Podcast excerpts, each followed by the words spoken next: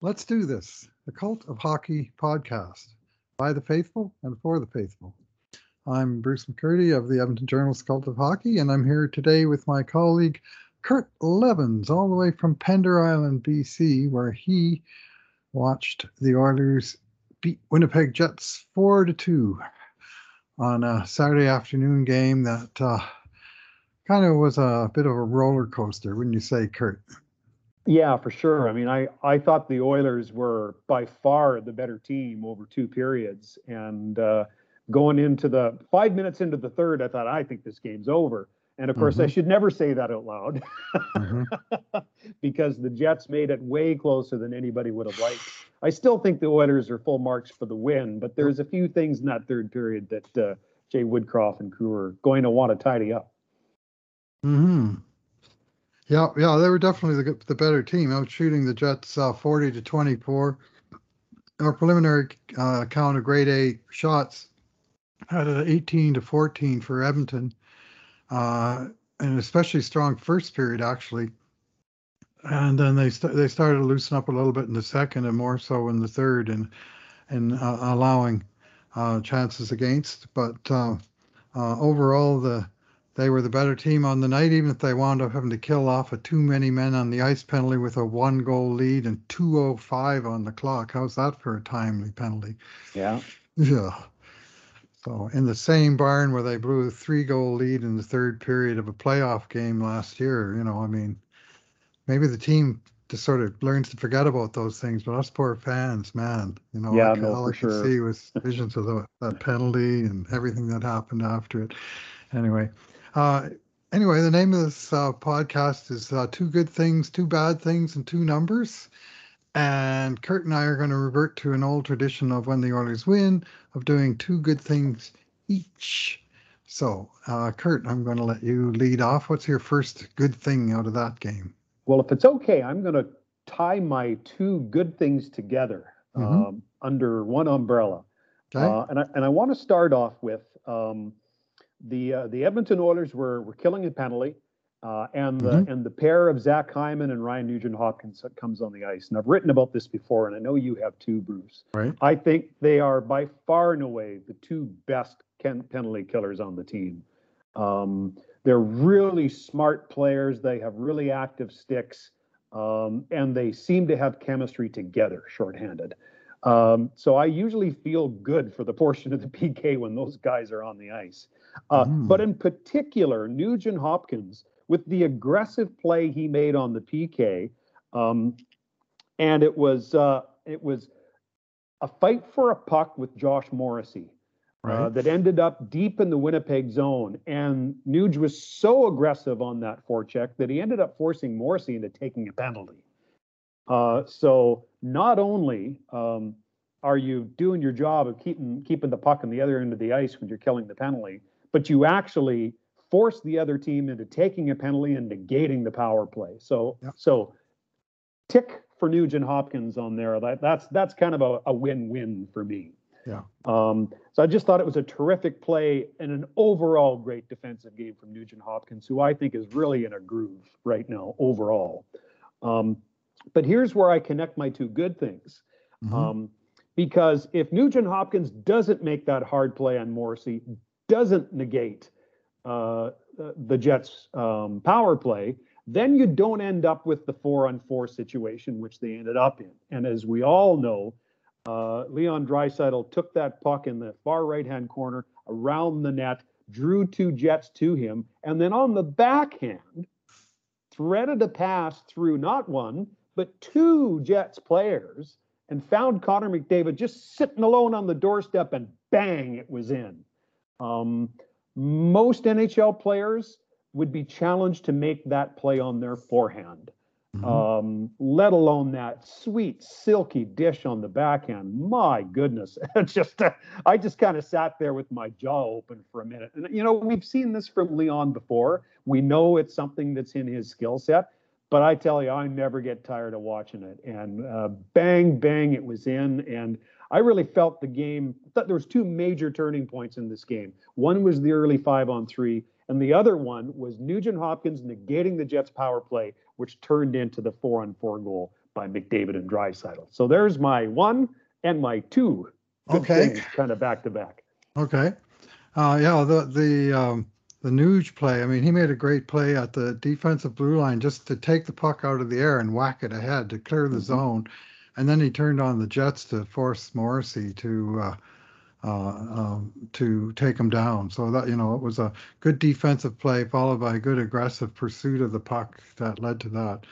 And as for that Draisaitl pass, I mean, Leon actually recovered the puck uh, in the left face-off circle in his own end, and he was under pressure, and he kind of pushed it to open ice, and he went and he recovered it, and he, he pushed it again. He, he took it eventually to the neutral zone on the right side board, so he got diagonally all the way across the ice by then, and then he he uh, got it into uh, Winnipeg territory, and then he circled the boards all the way behind the net. So oh, he didn't have the puck on his stick the whole way, but he was the only guy that ever had control of it for a good probably well, I'd say over 200 feet because he basically did the width of the ice a couple times and most of the length of it once and ended that sequence off. And it was, you know, sort of a struggle to maintain possession of the puck. But at the end of it, that absolute thing of beauty, that was that backhand pass that threaded right across the, the goal mouth onto the waiting stick of one Connor McDavid.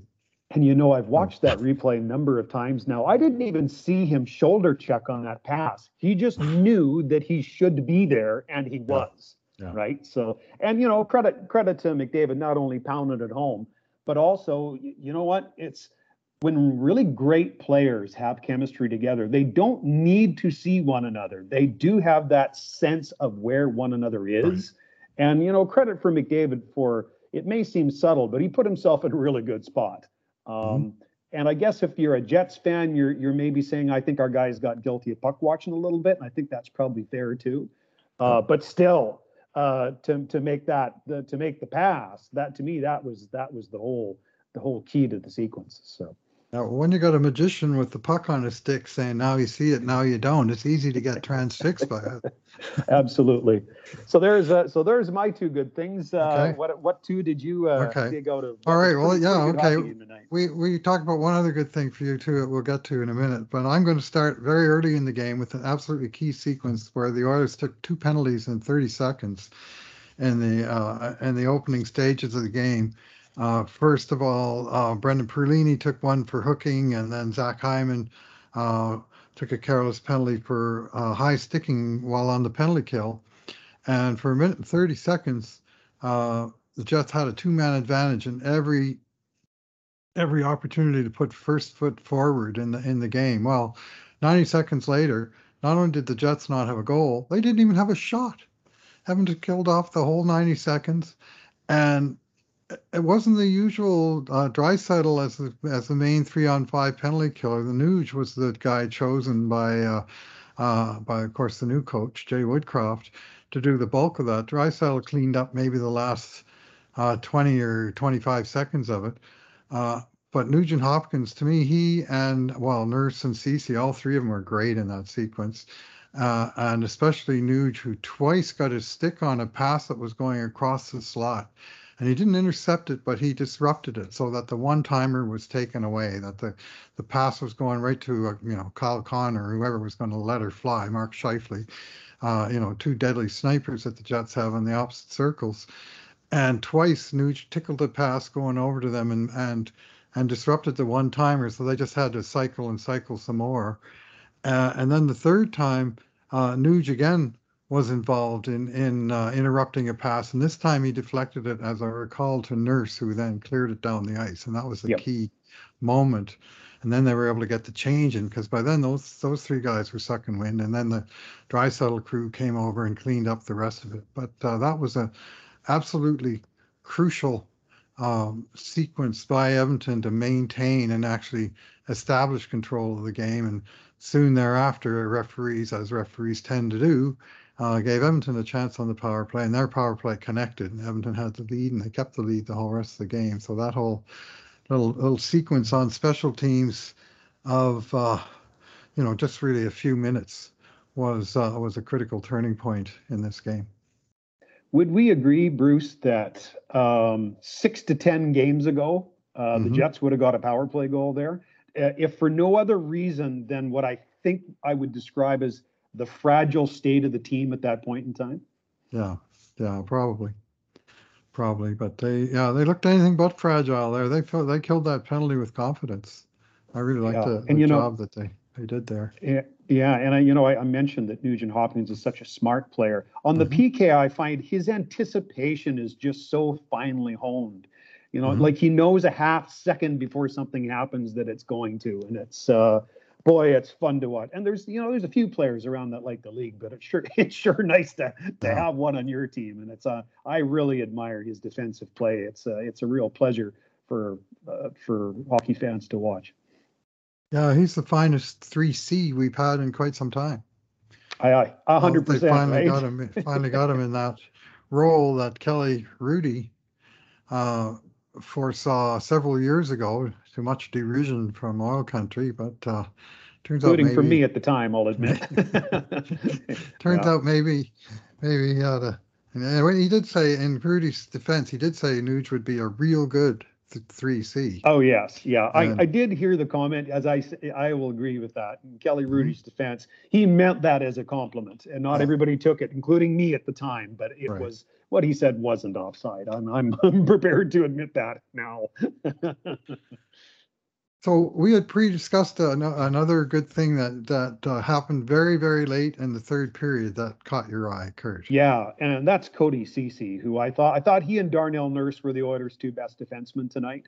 Uh, I thought Cece was excellent. Um, uh, by natural uh, uh, stat trick, his his high danger scoring chances for against were three, four, and zero against.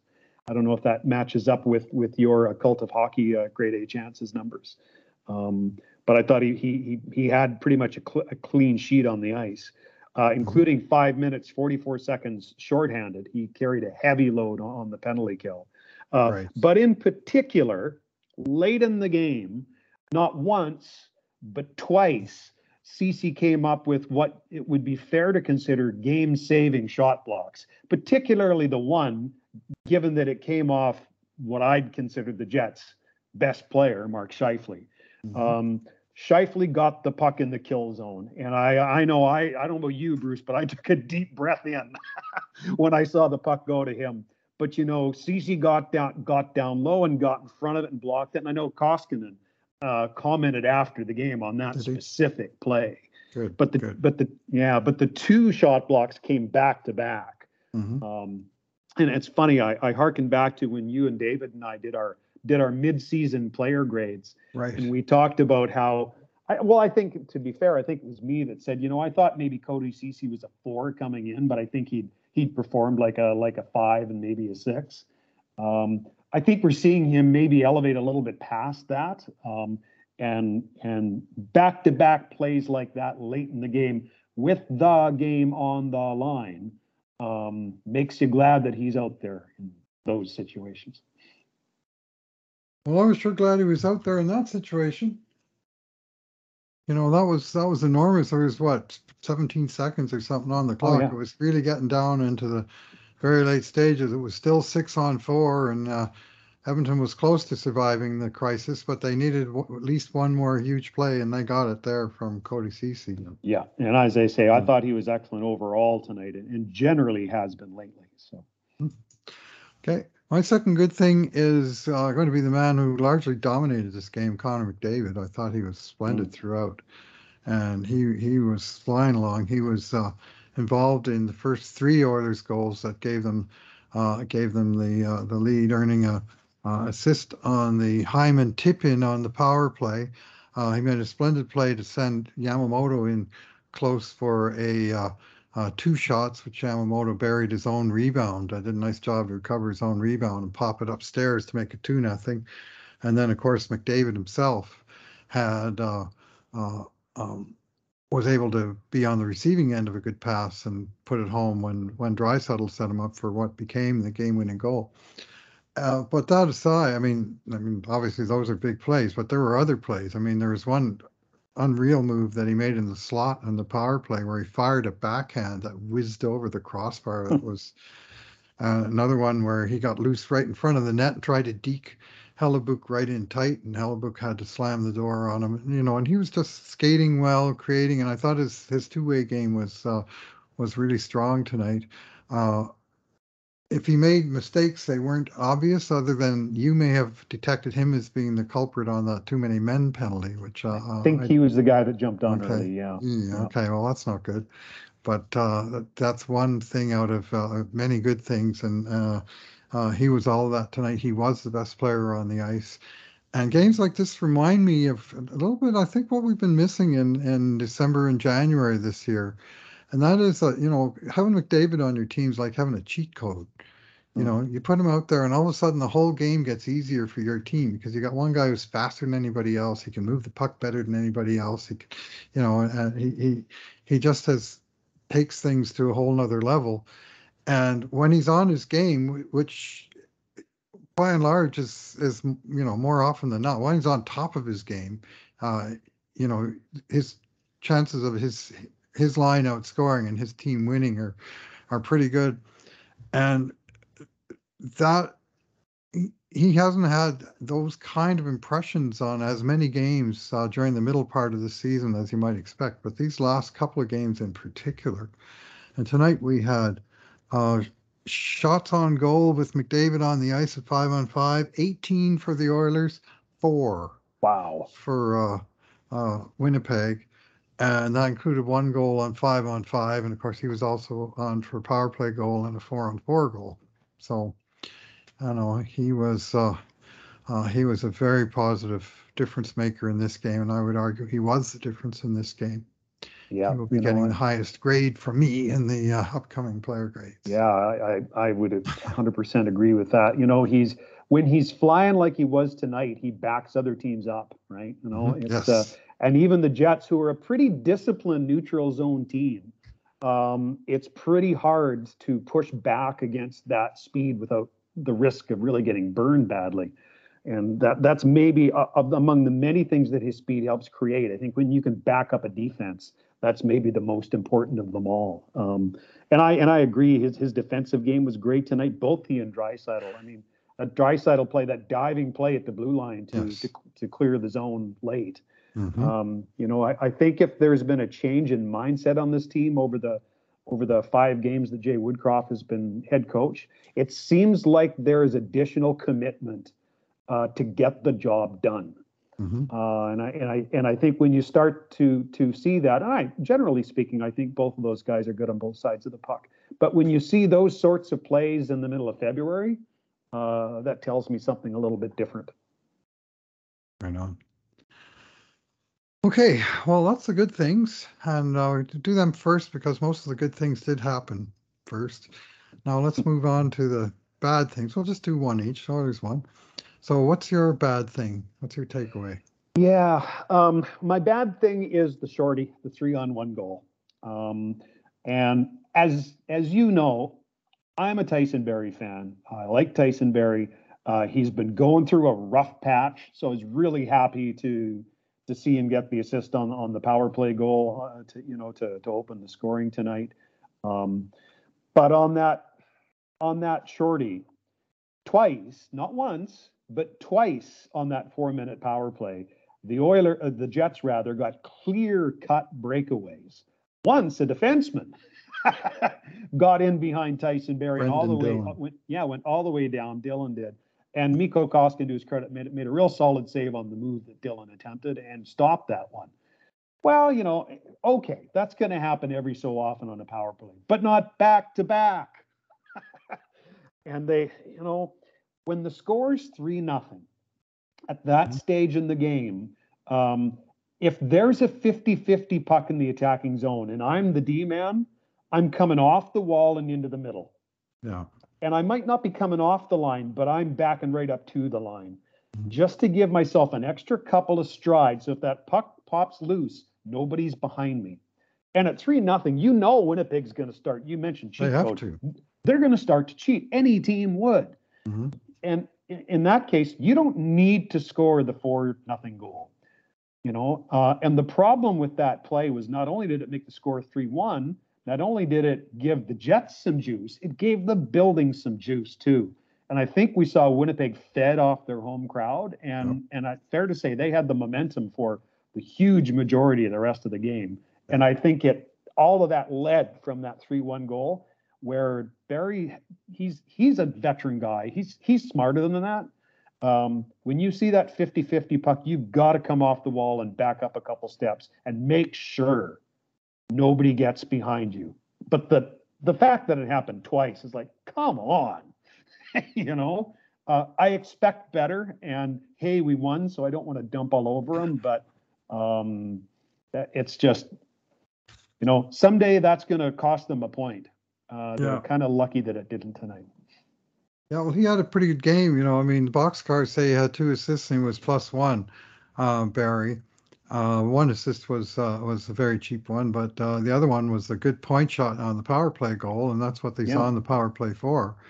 Uh, but that late uh, power play, four minutes with three nothing lead, and uh, uh, Jack Michaels is confidently asserting that even if the Oilers don't score, they'll have a three goal lead with eight minutes to play. And I'm going, yeah. Thanks, Jack. I saw what happened to Team Canada in the Olympic gold medal game the other night when they gave up a shorty on a three nothing lead, and it was white knuckle time all the way to the buzzer after that. Yeah.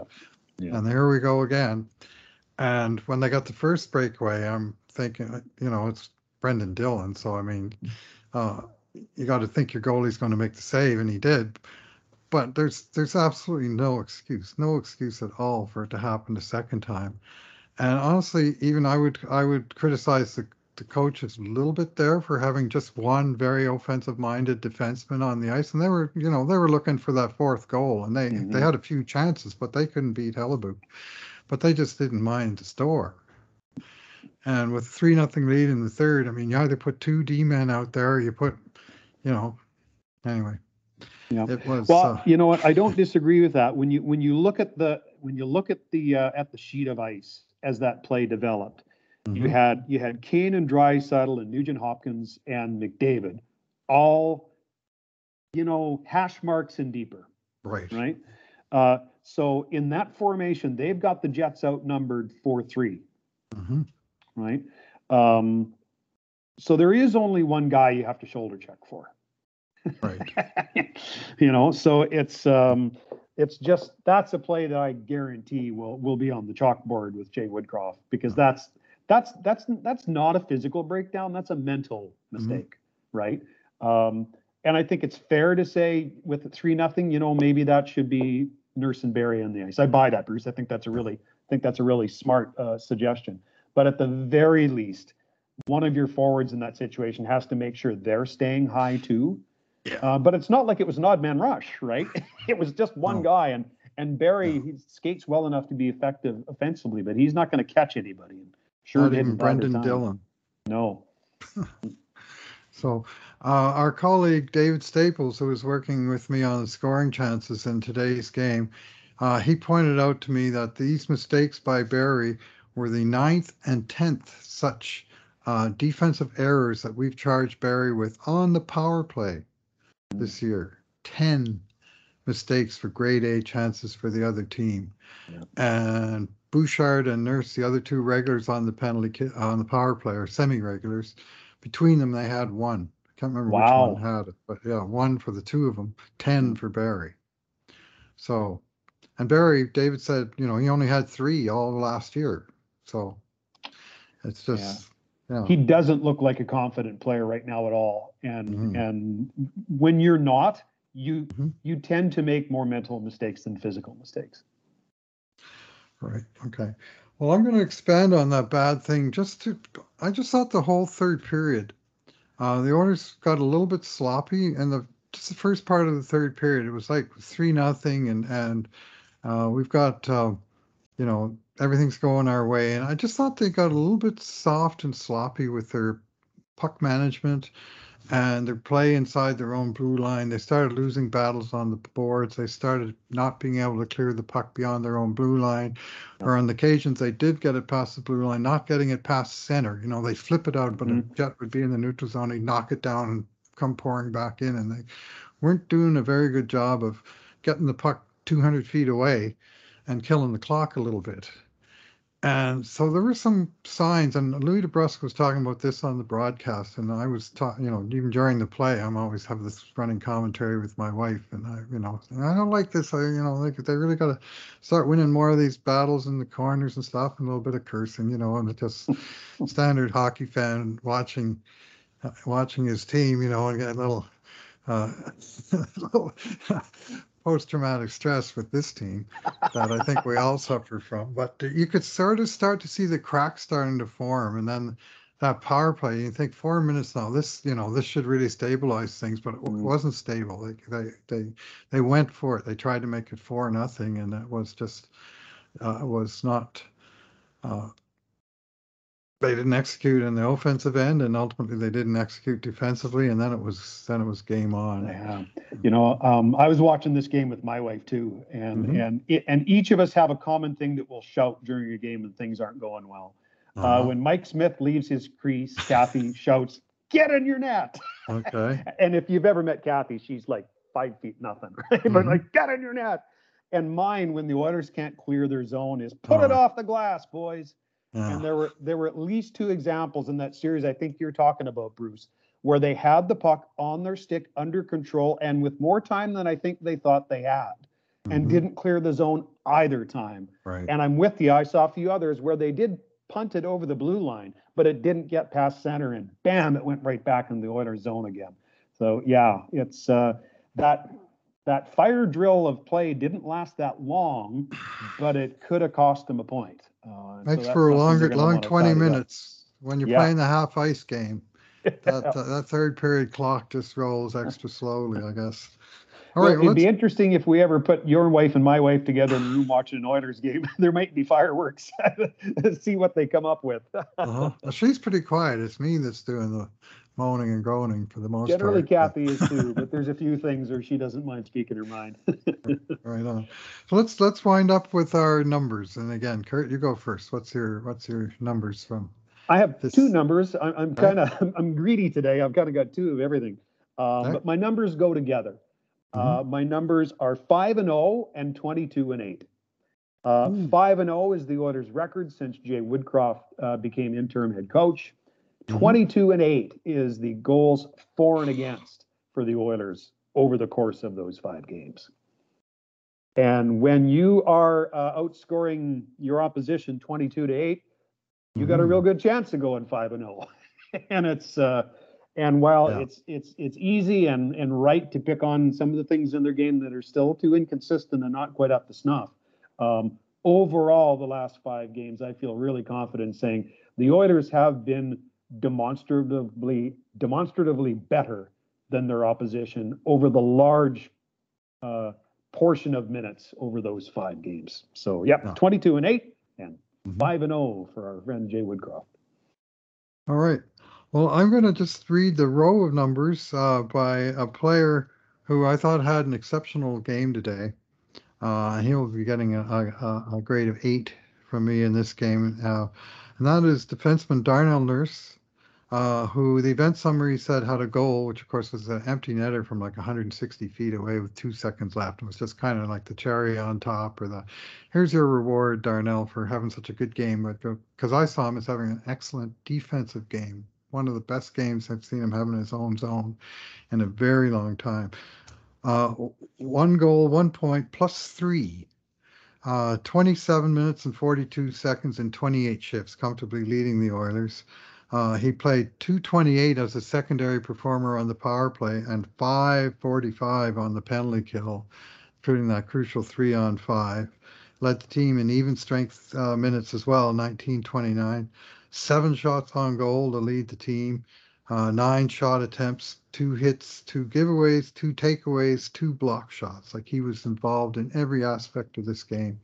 And I thought he was a tower of power uh, in the, like I say, especially on the defensive side of the puck, very steady. One time a guy got behind him. It was, who was a dangerous Winnipeg guy, and, and Darnell just came from behind and just lifted his stick, Oh. stripped the puck away, and swept it into the play. corner. Yeah. And that was that. And you could say, well, he, you know, he got himself in a bad position. Well, he sure cleaned up the mess, didn't he? So. Mhm. And without taking a penalty in the process. yeah, right? no, it was Yeah. perfect. Uh, he just lifted the guy's stick and uh, Uh, who the heck was that? He was one of I'm the. trying to remember who that was too. It was Yeah, it was one of one of the. It was Connor maybe. It was uh, it was one of one of the more uh, uh, one of the more dangerous uh, jets anyway. And I've got it he, uh, written down somewhere, but I can't read my Mhm. own writing. So anyway, I'll I'll just take that whole set of numbers and uh, I'll just to, for good measure sh- shots when Darnell was on the ice at five on five, uh, 14 to eight for Edmonton. So a, a nice margin of uh, you know flow of play uh, in Edmonton's favor. So Good one. Um, I had a couple other tiny things from the Yep. game that I, I'd like, like to get your thoughts on. mhm, One is I thought, generally speaking, uh, I thought Mikko Koskinen was really quite good tonight. Mhm. Um, uh, I had no issue with the first goal and the second goal. That Connor, he's he is deadly from that spot, and there was about a puck's width of room, and he hit it. Uh, so you know, I'm I'm going to give a shooter like of his quality that goal. So I thought Koskinen, he was good enough for the Oilers to win. Which, when you're playing against Connor Hellebuyck, I, I think you'll Mhm. take that, right? Yep. Uh, so that was my one observation. And then the other one is we've been talking a lot about how Jay Woodcroft has been so masterfully uh, spreading the ice time around, and the same for Dave Manson. That really wasn't the case tonight. Yep. Uh, and it's going to be interesting to see how that bleeds into the back-to-back uh, game tomorrow. Because you know when you look at time on ice on the blue line, Philip Broberg only played 634. Up Mhm. front, Brendan Perlini just 348. Mhm. Um, Derek Ryan 859, and Tyler Benson, who I thought was decent, just 910. So it was it was kind of back to the big horses. Like Draisaitl played 2449, and as you mentioned, Nurse 2742. So Mhm. um, while while we have five wins for Jay, we really have four games of spreading the ice time around because they didn't really do that tonight. Although I guess to be fair, uh, special teams had a fair bit to do with that, especially for guys like uh, Perlini and Broberg and Benson, who really don't play in in either um, Right. power play or shorthanded discipline. So Yeah, Benson, he got he got a fair look. Like he played way more than Perlini did. Of course, Perlini didn't help his cause by taking a penalty on his first shift. Uh, but then he came out of the box and had a great chance. Uh, couldn't bury it, but we didn't see a lot of him. But ben, Benson, I liked his game. He had two shots, two hits, and more than two good passes off the walls. He's really smart at winning pucks along the ball, uh, walls and both ends of the ice too, where he'll he'll control the puck and he'll one look and he'll make a 10 or 20 foot pass to an open teammate and the puck will be moving out of the zone or continuing on in the cycle as the case may be and, and Yeah. uh, sure it'd be nice to see him put one in the net or get a couple of points because I think sure the, some of the some of the the, the uh, foundations of his game are very strong but they're just not really getting rewarded and Yeah, no, I agree. uh, I agree with that. And you know, I think I, I saw one for sure. I think two shifts where he was actually in Nugent Hopkins left side. Mhm. Uh, and you know, it's way easier to produce when you're when you're gonna when you're lined up with a player like Nugent Hopkins. Uh, so, and you know, you have to wonder if if one just goes in for him, you have to wonder how much momentum that gives his overall game. Because I agree with you, the underpinnings of his game have been quite solid. Um, but at some point, when you're in the NHL and you're a, you- and you're a forward, you got to score. Um, so we'll we'll we'll see. Now, well, this is the beauty of the 11-7 is that rather than being on the fourth line and playing with two fourth line plugs, to, to use the term, you got Mhm. one other guy, and then the the the uh, third forward on that line uh, cycles in. And today Benson played 346 with Draisaitl, 301 with McLeod, uh, who he knows well from from the past, 228 with Kane uh, 207 with Perlini, his nominal line mate, 155 with McDavid, 155 with Nuge, 140 with Hyman. I mean, that's a lot of skilled players that he's at least getting, you know, a look with here and there. And as a strategy, I kind of like it. It just would be nice to see it pay off with, you know, some some crooked numbers under the goals and assists column. I thought Yeah, I, I thought he had a sound game today, but Yeah, I, I saw him the same. See, uh, Evander Kane got a shift on the PK, and I, and I thought did not look the least bit out of place. Um, Markus Niemelainen, man, he's he's fun, right? That's just an element they haven't had back there for a long time. It's uh, he he's he's a better skating Andy Sutton. it's like here comes the train. Yeah, and he does skate well, and he really closes the gap fast when he decides Yeah. he's going to step up and hit a guy. That guy doesn't have Mhm. a whole lot of time to get out of the way, and he uh, uh, and he generally doesn't have a whole lot of space to get out of the way either, because Nima Niemelainen fills it all. It was Logan Stanley that that uh, those two collided in neutral zone once. I think that shook the rink. Yeah. Uh, Yeah. Anyway, he's going to uh, going to be a fan favorite. And uh, speaking of the fans, Oilers fans get another one game homestand tomorrow, where the Oilers come back and uh, and uh, play uh, a single game against the tough Minnesota Wild team, and uh, then they get a couple of days off, but make the road trip to the furthest point in the NHL, two Florida teams Death where Valley. they'll play next week, Florida, Tampa, and then on to Carolina. So uh, nice to have a couple of home games in there. But the way the schedule is this week, it's just like it's a five game road trip where twice they happen to stop in Edmonton for one game. Yeah. You know, there's no sort of time to stay at home and No, rest or up. practice So, or anything, right? yeah. So yeah, yeah, it's going to be a grind the rest of the way. But hey, they're in a good spot. You know, if you look at if you look at the standings, uh, Mhm. they're they're sixth in the West now, 59 points. Yeah. Uh, and three points behind second place Calgary in the West. Excellent. So what a difference five games makes. yeah. Well, even you know, with all these games upcoming, as tough as they appear on the sta- uh, and the in the uh, schedule, they have banked now Mhm. ten points Yep. in uh, the last what eight nine days. From last Friday to this Saturday, 10 points in nine days, 5 0 0. So we'll take that. Thank you, Jay. Yeah, yeah, thanks. It's uh, it's uh, it's been a, a breath of fresh air for sure, and uh, some very interesting coaching philosophy. I've taken time to watch some of uh, Woodcroft's avails this week, and he t- does tend to uh, uh, go on for a few minutes. Like some of them Mm. are, you know, eight, 12 minutes even.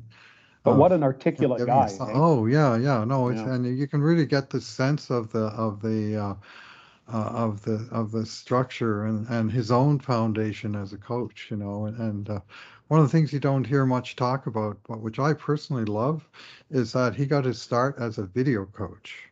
Mm. He's three years in Detroit studying videos and preparing these snippets of stuff for players, and you can't help but start to pay attention to the details of the game. And I mean, obviously, he was already paying attention, but that would finally tune your your attention to detail, uh, which appears to be a real strong point of this of this coach. And uh, just that, but that whole element of of using the video, I mean, that's first nature to him. That's how he got to start, Mhm. and built on that with some pretty pretty sound fundamentals of human relationships, which is another thing that really impresses me about this this guy. He understands that these are flesh and blood humans uh, that that he's dealing with. And I'm not saying the other coaches don't. I'm just saying that Yep. to to succeed in life generally, it's really helpful to to understand that that you know that's that's what you're dealing with. It's not like numbers and not all all uh, in the computer somewhere or you're playing NHL 2022 on EA Sports. You know this you you got to understand and build on the human relationships. And I get the impression very strongly that uh, uh, he excels at that. Yeah, and you know what? I, I think you're going to get more or less the same production from your best players. Um, Mhm. Where I think perhaps his biggest impact has been is, if I can put it this way, the bottom half of the roster.